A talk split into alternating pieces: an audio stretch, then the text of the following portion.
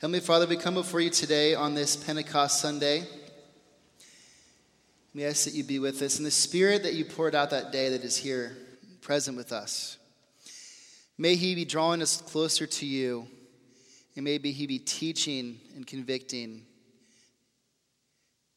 and helping us to grow in likeness to your Son. We ask this on your Son's name, who lives and reigns with you in the Holy Spirit, one God, now and forever. Amen.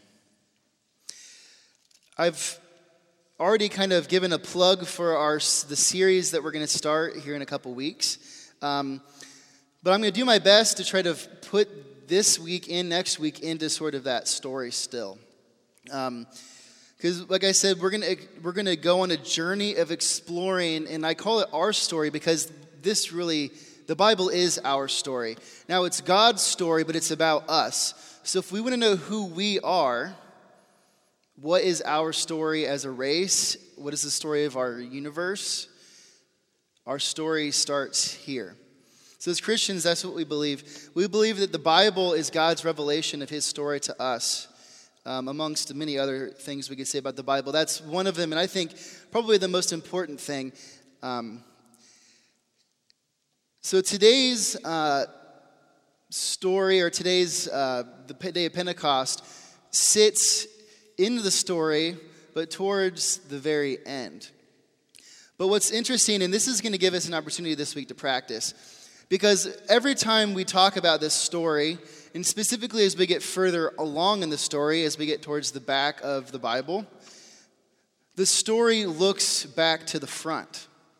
So if we don't know what's up here in the Old Testament, Genesis, Exodus, 1st and 2nd Samuel, 1st and 2nd Chronicles, Ezra, Nehemiah, Ecclesiastes, Daniel, Habakkuk, Obadiah. If we don't know who those people are and what their stories are, it's hard for us to understand the things that Jesus said and the things that happened in the first century.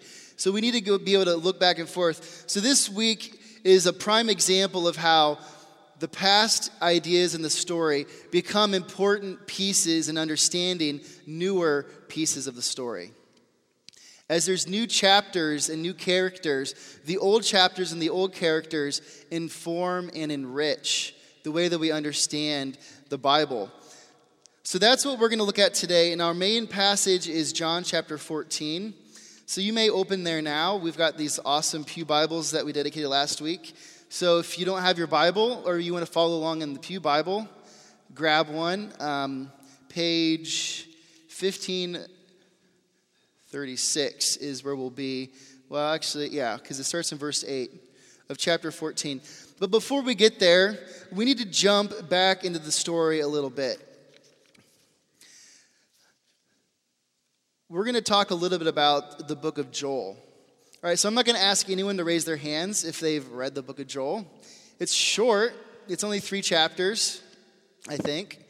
Um, but it's in the Old Testament, towards the end of the Old Testament, called, uh, and it's, well, it's what we call the 12 minor prophets. So, minor does not mean less important. Minor simply means a smaller, shorter book than the four, what we call major prophets, um, which are I don't even know if I can say them. Isaiah, Jeremiah. See, look at me. I should have went to Bible school to learn the order of the books of the Bible. Um, sounds like maybe Emerson knows them, but I won't put him on the spot. um, I just don't want to say the wrong thing, so I'm going to cheat and look. Isaiah, Jeremiah, Ezekiel, and Daniel, Daniel are what we call the f- four major prophets. And then there's 12 minor. See, look, I don't even know these books that well. So, um, but Joel, Joel is one of those books um, that we don't know much about. We don't know when it was written for sure. Um, there's not a lot of evidence within the book itself to tell us when it was written. There's a lot of scholars that have a lot of opinions about when it was written, um, but that's not really what's important. What's important is um,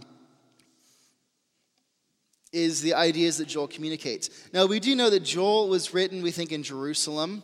The northern kingdom was not mentioned, so we'll talk about this. And, you know, this is where the story becomes important. If I say the northern kingdom, you don't know what I'm talking about, which is totally okay because most people probably don't know what that means. Um, the northern kingdom is, is Israel became two separate kingdoms um, after the son of Solomon became king. They split. So the northern kingdom and the southern kingdom became have parallel histories, and eventually the southern kingdom continues, and the northern kingdom goes away because they get defeated. Um, so we think that Joel was writing to the southern kingdom, which becomes known as Judah, and um, in this kingdom, the reason the northern kingdom isn't, isn't uh, mentioned is simply because we think, well, it was no longer in existence. So there was no longer a need for this prophet to talk about that kingdom. They'd already seen their judgment. So Joel has a couple important themes. Now, this is what we want to pull on because when we study the Bible and the story, we're going to see that there's important themes that are common throughout every book and keep coming back. And a lot of the prophetic books have those same themes. So the themes of Joel are there is the call for judgment and punishment. And then there is a call for repentance. There is a recognition of God's faithfulness. And uh, there is another really important theme that we'll talk about after we talk about some of these other ones. So the first theme is judgment and punishment. Now, Joel opens with this image of Israel suffering a plague of locusts, which in the ancient Near East, you'd have your crops, and if these locusts came and ate your crops, I mean, there's your livelihood. Um, so this would have been viewed by Israel, and, and, what Joel is saying is this is a judgment from God because Israel has been disobedient. So God is saying, Hello, I'm here. You're not following me. We have this agreement if you don't follow the law, I can do this. And he's like, I'm being very patient. And then we see, even though there's this idea of punishment, the end is coming. Remember the northern kingdom, they already were punished and they were taken away because of their unfaithfulness. So God's saying, Hello, look, remember why you're here, remember your story, remember who you are. So Joel's there um, prophesying about this and telling Israel, this is what's happening. But then, if we, when you read sec, part of the second chapter, you already see God saying, all you have to do is repent and return to me. And then he says, I will return your blessing. And then we get to this really interesting part where it says this, verse 22, 28 through 32, part of which was our call to worship today. And afterward, I will pour out my spirit on all people. Your sons and daughters will prophesy. Your old men will dream dreams. Your young women, or your young men, will see visions. Even on my servants, both men and women, I will pour out my spirit in those days.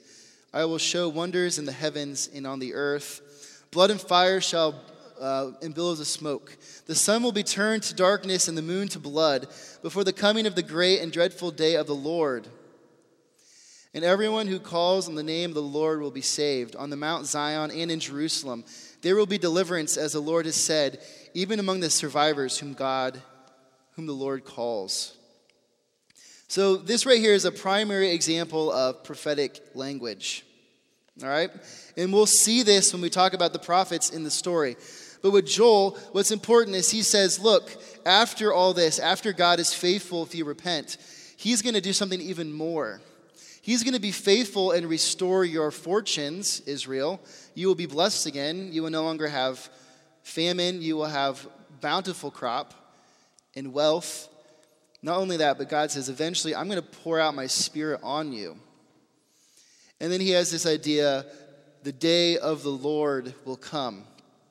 Now, this is the other important theme, and this is the most important theme that, that um, Joel adds to our story. He talks about this day of the Lord, which in the Jewish Old Testament, okay, so here, who here, I mean, people know about the Left Behind books, right? Left Behind, the great, late, great planet Earth. Um, so when people say things like rapture and great tribulation and antichrist, I mean, we have all probably, most of us have heard those words. So that's just part of our language when we talk about the end times. Now, I'm not commenting on any of those things. I would love to talk to you about that stuff if you're interested. I'm just saying we have these common languages about the end of the times. So for the Jewish people, their language was not uh, great tribulation or anything. Their language was the coming day of the Lord. When God's going to come and bring judgment, but this judgment also brings restoration. And the people who have been um, oppressing Israel and putting them into slavery and um, bringing all of these horrible things upon them, even though they might have deserved it, God says, I will judge the nations and liberate Israel on the day of the Lord. So, what we see is that this Holy Spirit is coming on the day of the Lord. Now, that's a really important image in the story. And in Revelation, it takes on these other images that our culture has grabbed upon and really ran with. But the idea is that there's a day coming when there'll be great challenges and great punishment and great, um, um, what's the word I'm looking for? Uh, not wrath, well, not God's wrath, but um, when He will uh, judge because of what has happened in the world. So these are just words that the Bible uses to describe what's going to happen. And it's just, it's giving us an image and it's giving us something to hold on to, is part of the story. All right, so that's what Joel adds to the story. Now we fast forward from Joel. The people of Israel have these images and they're waiting for the day of the Lord because remember, they're under Roman oppression. They don't have their own freedom. Rome taxes them heavily. And if they try to do things Rome doesn't like, well, the Roman rulers just kill people. Rome doesn't care what you do as long as there's not a revolt. So if there's even a hint of revolt, people like Pilate just kill people. They kill people because then everyone's scared and no one wants to revolt. So Israel is waiting for the day of the Lord because they want judgment on Rome. They want to see Pilate and the leaders judged because they've made their lives horrible. So that's the context of Jesus, all right? People are waiting for liberation. And then Jesus comes. And this passage from John that we look at, we've looked at this section about every week for the last month. It's again um, another part of Jesus' final will and testament to his disciples, where he says, Okay, look, I'm going to leave you, but this is what you need to know before I go. In chapter 14, that's where we pick up the story. Um, in chapter 8, there's some things that happen before that that are really important. So Jesus has said, I'm going to go. And he says, Where I'm going, you cannot come. He says, I'm going to go to my father's house. I'm going to prepare a place for you. You will come to me when the time is right. So then, um, one of his disciples, I can't remember who, Thomas says, Lord, we don't know where you're going, and how will we know the way? And that's when he says that I am the way. And anyone who comes to the Father comes through me. So Philip hears this and he says, Okay, so Jesus is the way to the Father. So then Philip says, Okay, Jesus, starting in verse 8, this is, our, this is where we pick up the story. He says, Lord, show us the Father if you then show us the Father. He's like, I want you to show us right now. And that will be enough for us. So Philip says, Okay, you show us the Father. I want to see it right now. And this is how Jesus responds. He says, Jesus answered, Don't you know me, Philip, even after I have been among you such a long time? Anyone who has seen me has seen the Father. How can you say, Show us the Father? Don't you believe that I am the Father and that the Father is in me? The words I say to you, I do not speak on my own authority. Rather, it is the Father living in me who's doing this work. Believe me when I say that the Father, that I am in the Father and the Father is in me, or at least believe on the evidence of the works themselves. All right, so this is again a theme we kind of picked on the last couple weeks. Jesus reveals the Father, he reflects the Father to the world, and it's his work that shows the world the character of God. So he says, You want to see the Father? I don't need to show you a miracle. You've already seen all the miracles I've done in the last three or four years we've been together. You've seen the miracle, John recorded the miracle of water to wine, the, water, the miracle of Lazarus, Lazarus being raised from the dead. Those are just two in the pages of John. John says, you, or Jesus says, You've seen the work I've done.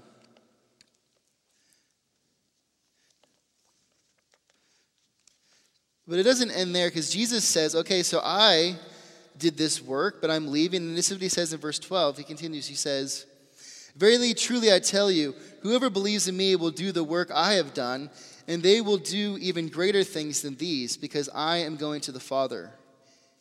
And I will do whatever you ask in my name, so that the Father may be glorified in the Son. You may ask me for anything in my name, and I will do it. So Jesus says, Look, I'm showing you the Father. It's the works I do that show you the Father. That's how you see God. You see, you see Him through what I do. And He says, Now, all of you who believe will do those works too. And he says, You will do greater than me. And what he means by that is that all of your works put together are greater than anything I could ever do. So, what is he talking about? He's talking about us, he's talking about the church. He's saying, You are going to do my work. So, the last couple weeks we've talked about we need to love, live the love of Jesus. I didn't put it that way, but that's the way I'm putting it now. And we're to be obedient to Jesus and to follow his will and doing his work. And when we do his work, I said, remember, we reflect God to the world. The world sees God through us. And Jesus says, this work is going to be done. And he says something really crazy, really. He says, if you ask anything in my name, which means anything that you ask that is for my will, and I will help you do it. Now, the immediate question might always be well, well how are we going to do this? And then this is where verse 15 comes in. This is what Jesus says Even if you love me, keep my commandments. And then he says this And I will ask the Father, and he will give you another advocate to help you and be with you forever. The Spirit of truth, the world cannot accept him because it has neither seen him nor knows him, but you know him, for he lives with you and will be in you. And then jumping down to verse 25, he continues and says, In this I have spoken while still with you. But the advocate, the Holy Spirit, whom the Father will send in my name, will teach you all things and will remind you of everything I've said to you. Peace I leave with you, my peace I give to you. I do not give you as the world gives. Do not let your hearts be troubled, and you and do not be afraid. So now we pull on this, this theme of the Holy Spirit, but Jesus gives us a little different idea about it. he says, Okay, you are my followers, and this is what we've been talking about the last couple weeks. We are the followers of Jesus. We are supposed to live his love, and he empowers us to do that work. And how does he empower us? With the Holy Spirit, what's called his advocate.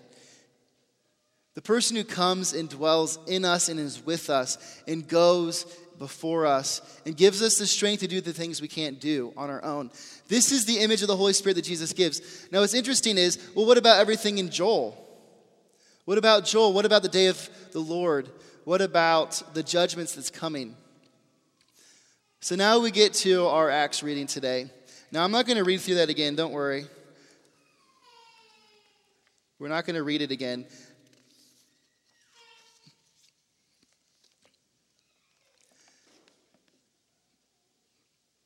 but it's about the Holy Spirit coming.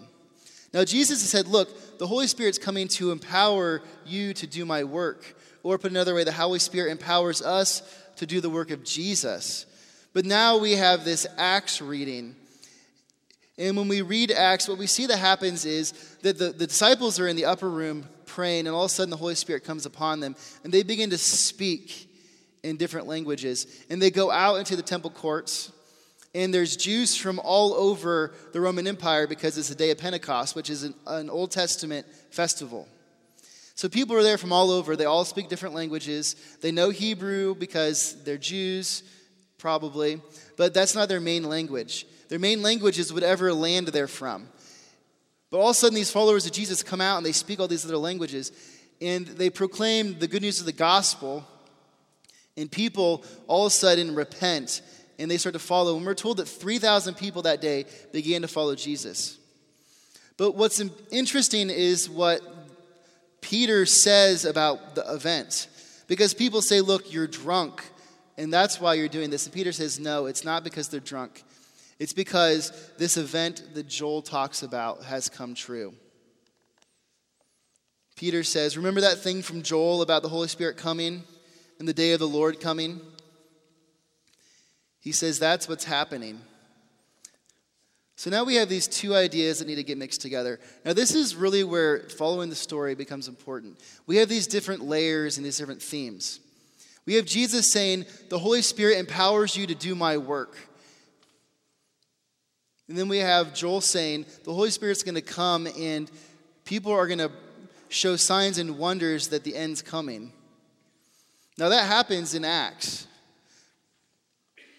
But the Holy Spirit comes and then what about this day of the Lord? What about the coming judgment? So now we're left to make sense of all this. And that's part of what this story series is about. It's making sense of those different details that are so easy to overlook and so easy to be confused about. But what Jesus says, he says the Holy Spirit came to empower us to do the work of Jesus. And we look at what's happening in the book of Acts after the Holy Spirit comes. Right after the Holy Spirit comes, 3,000 people are, begin to follow Jesus. And then this group, these people go back to their homes. They probably start their own churches. They start to gather and tell people what they learned. But people in Jerusalem start to gather together.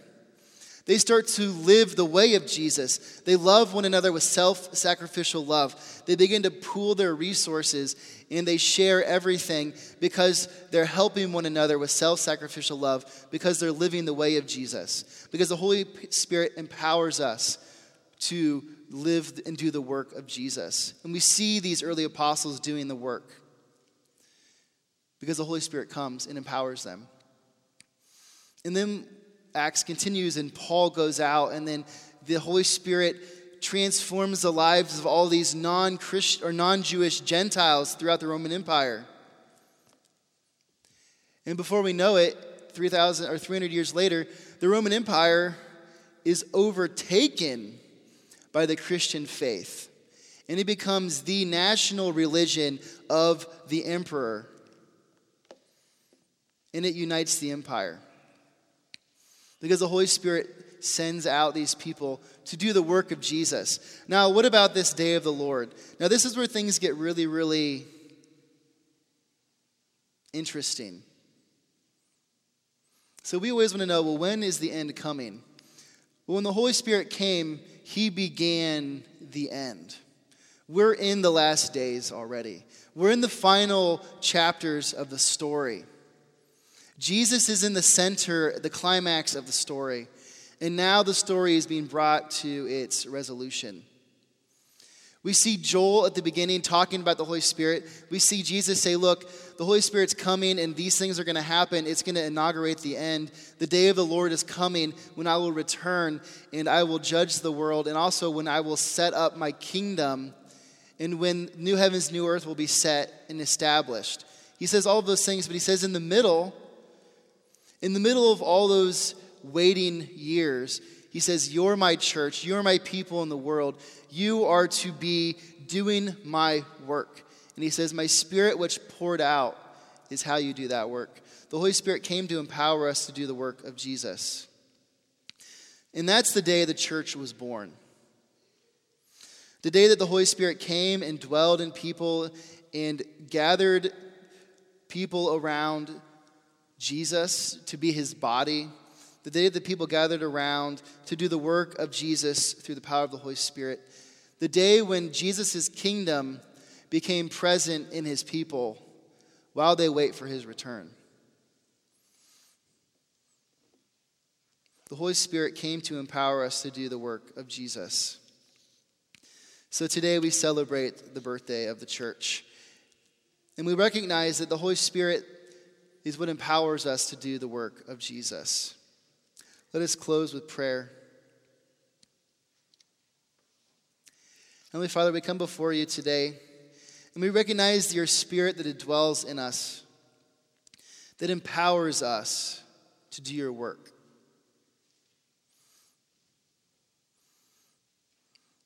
May we be aware of your spirit and may we cultivate his presence in our life. May we learn to hear his voice, and may we learn to live through his power. Lord, as your church who gathers in your name, may we follow the leading of your spirit. that guides us into your work.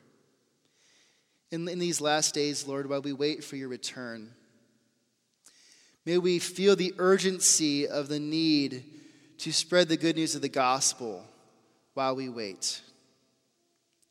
We ask this all in your Son's name, who lives and reigns with you in the Holy Spirit, one God, now and forever. Amen.